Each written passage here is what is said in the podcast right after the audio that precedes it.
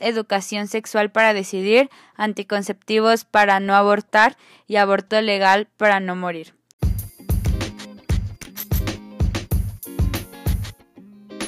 Feminismo Inexperto es un podcast para hacer de una plática necesaria algo sencillo y digerible. Bienvenidas. Hola a todas, ¿cómo están? Yo ando muy feliz por todo lo que ha pasado estos días, el aborto en Argentina, la penalización de matrimonio infantil en República Dominicana y ah, se me hacen temas tan importantes y ya tenía listo el episodio de esta semana, pero me tenté mucho a cambiarlo para hablar de el por qué el alto impacto sobre la noticia del aborto en Argentina Así que habrá dos episodios esta semana, el especial de fin de año, donde vamos a ver qué pasó con el movimiento feminista, eh, con el coronavirus y cómo lo afectó. Y pues la mega marcha del 8 de, marzo, la toma de la ex NDH y demás. Pero bueno, vamos a darle al tema de hoy. La importancia de la lucha por el aborto legal en Argentina y por qué logró tanto impacto. Y bueno, agárrense porque esta historia me pone la piel de chinita, se los juro. Bueno, empieza la lucha en los años 70, donde la llamada segunda ola del feminismo agarra auge y hace su aparición y acá es donde empiezan a crear conciencia las mujeres de forma colectiva sobre diferencias, diferentes violencias domésticas y personales que vivían en ese momento y ponerlas ya sobre la mesa. Y es aquí donde empiezan las marchas exigiendo la libre sexualidad para las mujeres. Y justo en estas marchas nace la consigna y la frase de mi cuerpo es mío para esto había varias organizaciones importantes y entre ellas estaban estas dos, que fue Unión Feminista Argentina o UFA por sus siglas y Movimiento de Liberación Feminista o MLF igual por sus siglas. Estas organizaciones se expresaban mediante volantes y artículos en, en diversas revistas para exigir y exhibir el reclamo por el aborto legal. Uno de estos escritos decía el embarazo no deseado es un modo de esclavitud. Entonces, fíjense bien en el contexto en el que estamos. Argentina, 1973.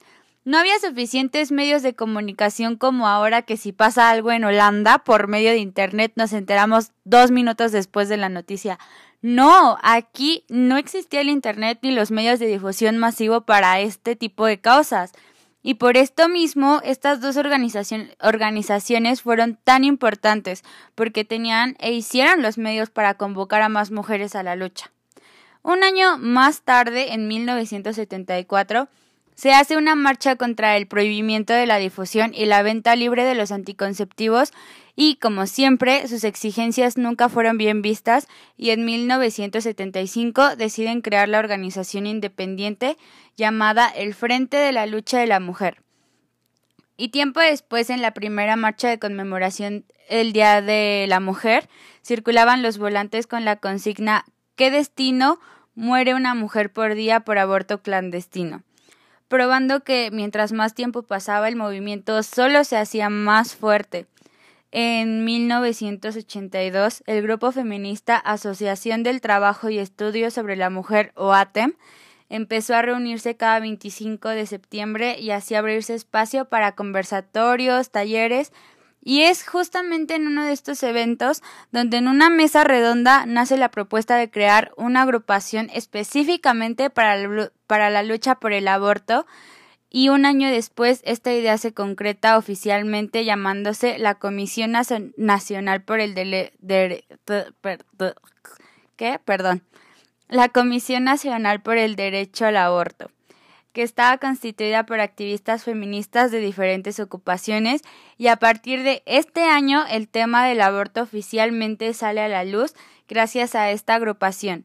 Empezaron a recolectar firmas en frente del Congreso de Argentina, organizaron charlas múltiples, debates, editaron revistas que se llamaba una de ellas Nuevos aportes sobre aborto y los prensarios donde hablaban de una manera simple y sin tabús sobre la práctica del aborto, apoyaban a las mujeres que se querían ligar las trompas ayudaron a redactar los proyectos de ley, entre otras acciones.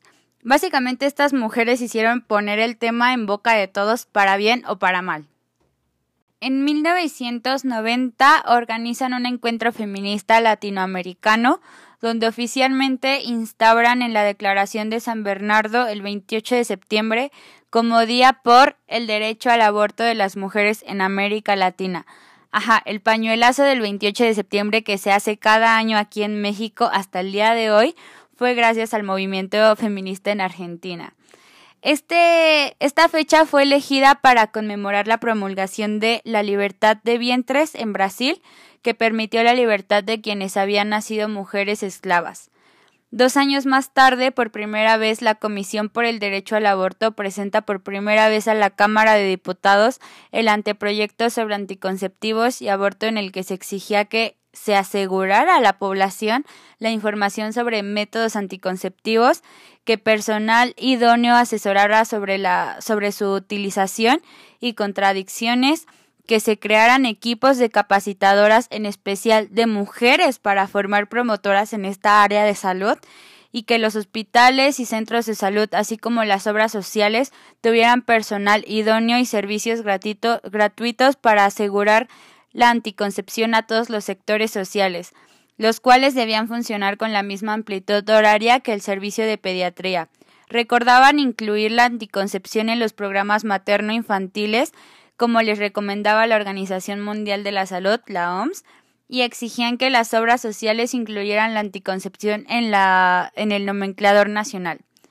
El anteproyecto también contemplaba la opción tanto para mujeres como para hombres de un método de esterilización definitiva, si así lo desearan, que el Estado debía proveer la investigación, desarrollo e implementación sobre anticoncepción para ambos sexos y respecto del aborto, reconocer el derecho de toda mujer a interrumpir el embarazo antes de las 12 semanas de gestación.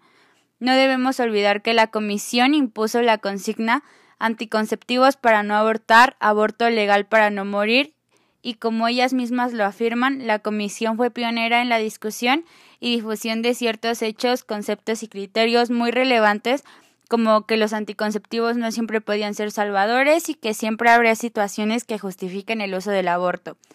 O de la errónea idea que habla sobre que las mujeres quieren ser madres, todas las mujeres quieren ser madres y si se realizan un aborto tendrían un trauma irreparable cuando al contrario, al estar decididas varias mujeres después de esto se sienten plenas y libres del embarazo y de lo que conllevaba entre otras cosas. En general, la década de los 90 fueron años muy movidos para el movimiento en Argentina, Aparte de todo esto que ya les dije, se crearon organizaciones en pro de los derechos de las mujeres, más de las que ya había antes. Entre todos estos grupos sale de mujeres autoconvocadas para decidir en libertad por sus siglas MADEL, en respuesta a una conferencia donde el Estado de Argentina mantuvo su posición sumamente antiderechos y religiosa. Y justamente este grupo se forma para ir en contra del gobierno de Carlos Menem, el gobernador en ese momento, y la reforma que quería incluir en la Constitución de la defensa de la vida humana desde la concepción. Obviamente esta cláusula no jaló y la Iglesia lo tomó como una derrota total. Después de esto se forman aún más asociaciones ya existentes también se unieron como el Centro de Trabajadores Argentinos, colectivos LGBT y demás se postulaban en pro del aborto. Y por fin llega la década del siglo XXI y en el 2002 nace una asamblea por el derecho al aborto por una necesidad de generar una estrategia política para el Encuentro Nacional de Mujeres en Rosario, ya que la Iglesia estaba planeando llegar a este encuentro y participar activamente en él. Este encuentro se hacía ya anteriormente y pues esta asamblea había tenido tanto apoyo y difusión que sorprendió la vasta diversidad en el evento, desde colectivos como las trabajadores del CTA, colectivos LGBT y por supuesto muchísimos colectivos feministas. Obviamente abrieron un debate enorme en este momento y una de las discusiones más importantes y era la diferencia entre la demanda de la despenalización y la legalización del aborto, haciendo énfasis con esta frase bien dicha que va saquen a la Iglesia y al Estado de nuestros cuerpos. El siguiente año, en el Encuentro Nacional de Mujeres, tuvo una respuesta satisfactoria con más de 300 mujeres en el taller Asamblea por el Derecho al Aborto, y es que aquí donde se, es donde se ve por primera vez los pañuelos verdes aportados por la Organización Católicas por el Derecho a Decidir. Después de todo este show, en 2004 se acuerda una primera reunión para abril del próximo año y ahí se reúnen 70 representantes de todo el país, de modo que la campaña nace nacional y federal. Y es aquí donde oficialmente se forma la campaña nacional por el derecho al aborto legal, seguro y gratuito. Y se establecen los lemas fundamentales que es educación sexual para decidir, anticonceptivos para no abortar y aborto legal para no morir. El 28 del 2005, en el Día Internacional de Acción por la Salud de las Mujeres, se lanza la campaña nacional por el derecho al aborto legal, seguro y gratuito, integrada por un importante número de organizaciones no gubernamentales defensoras de los derechos de las mujeres, agrupaciones de mujeres y organizaciones sociales de todo el país, el 25 de noviembre, Día Internacional de No Violencia hacia las Mujeres. De ese mismo año se llevó a cabo una gran marcha por el derecho al aborto que partió desde Avenida Perú. Es que no sé cómo se los podría dimensionar. Pero bueno, llegó hasta el Congreso de la Nación en Argentina.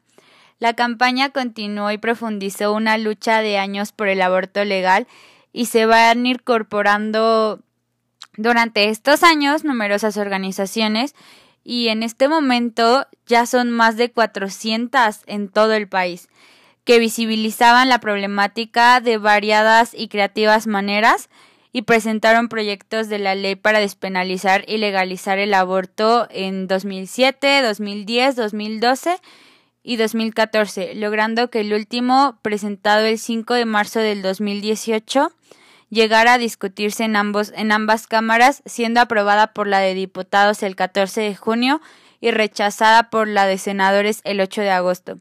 Para los siguientes años, la campaña ha incorporado a organismos de derechos humanos que anteriormente no participaban, como el Centro de Estudios Legales y Sociales, entre otras. Estas incorporaciones hicieron más visible ante la opinión pública que el derecho al aborto es una cuestión de derechos humanos. Se han ido incorporando, incluso solapando viejas y nuevas estrategias según el contexto, el derecho al placer o la libre elección de la maternidad, argumentos basados en la salud pública, la justicia socioeconómica, la defensa de la vida de las mujeres y lenguaje de derechos humanos han sido uno de los pilares de proyectos de la legalización del aborto. Y no hay que olvidar el impacto del lema el derecho al aborto como deuda de la democracia que recuerda cómo son olvidadas sistemáticamente los derechos de las mujeres en áreas de la verdadera política, podría decirse. Y desde entonces, las, desde entonces las manifestaciones feministas en Argentina se han vuelto frecuentes, ya que hasta apenas ayer, martes 29 de diciembre del 2020, el Senado de Argentina, con 38 votos a favor y 29 en contra, por fin aprueba la legalización del aborto después de tantos años de lucha, de tantas asambleas, de tantas marchas pacíficas y accionarias, de tantos debates y discusiones, por fin se aprueba. Y ya para cerrar quisiera hacer notar algunas observaciones. La primera es el por qué de esta noticia causó tanto impacto cuando se supo y es por todo esto que les acabo de decir, toda su historia se sabe y no es noticia vieja. Sí, a lo mejor no a ciencia cierta, pero todos sabemos que Argentina ha luchado por el aborto desde muchísimo antes que acá en México y pues es impresionante. También influyó mucho el contexto de Argentina, que sí es un país igual o más católico que México y esto mismo influye en que hasta este momento, hasta el 2020, se aprobara la ley por el aborto y simplemente lo podemos ver en las marchas feministas de Argentina.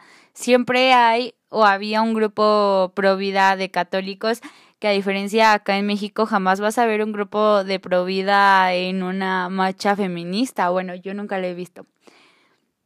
Y bueno, ya por último, también quiero hacer notar el número de votaciones que hubo de diferencia entre a favor y en contra, solamente fueron nueve y para mí ese número en la actualidad es muy poquito. En otros países cuando se legalizó el aborto había 90 a favor, 5 en contra y 5 abstenciones. Y bueno, siento que solamente es una muestra de que sí, el aborto se legalizó y qué chido, pero la lucha no ha terminado.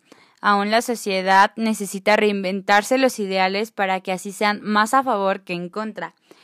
Y pues yo creo que puedo dar cierre ya a este episodio. Súper espontáneo, súper rápido, de verdad.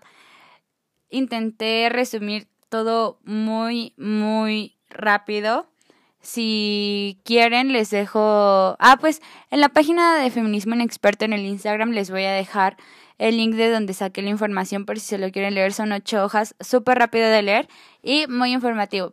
Y pues nada, amigas de Argentina, si alguna me está escuchando, si alguien de Argentina me está escuchando. Hermanas, compañeras, las abrazo muchísimo desde México, muchísimas felicidades. Desde acá les mandamos todo nuestro apoyo, gracias por su lucha y por todo lo que nos han dejado en el camino. Gracias por escuchar este episodio y todavía queda pendiente el especial de fin de año, yo creo que lo andaré subiendo el viernes o sábado. Muchísimas buenas vibras a todas por este nuevo año. Y no olviden seguirme en el Instagram de Feminismo Inexperto. Las quiero. Adiós.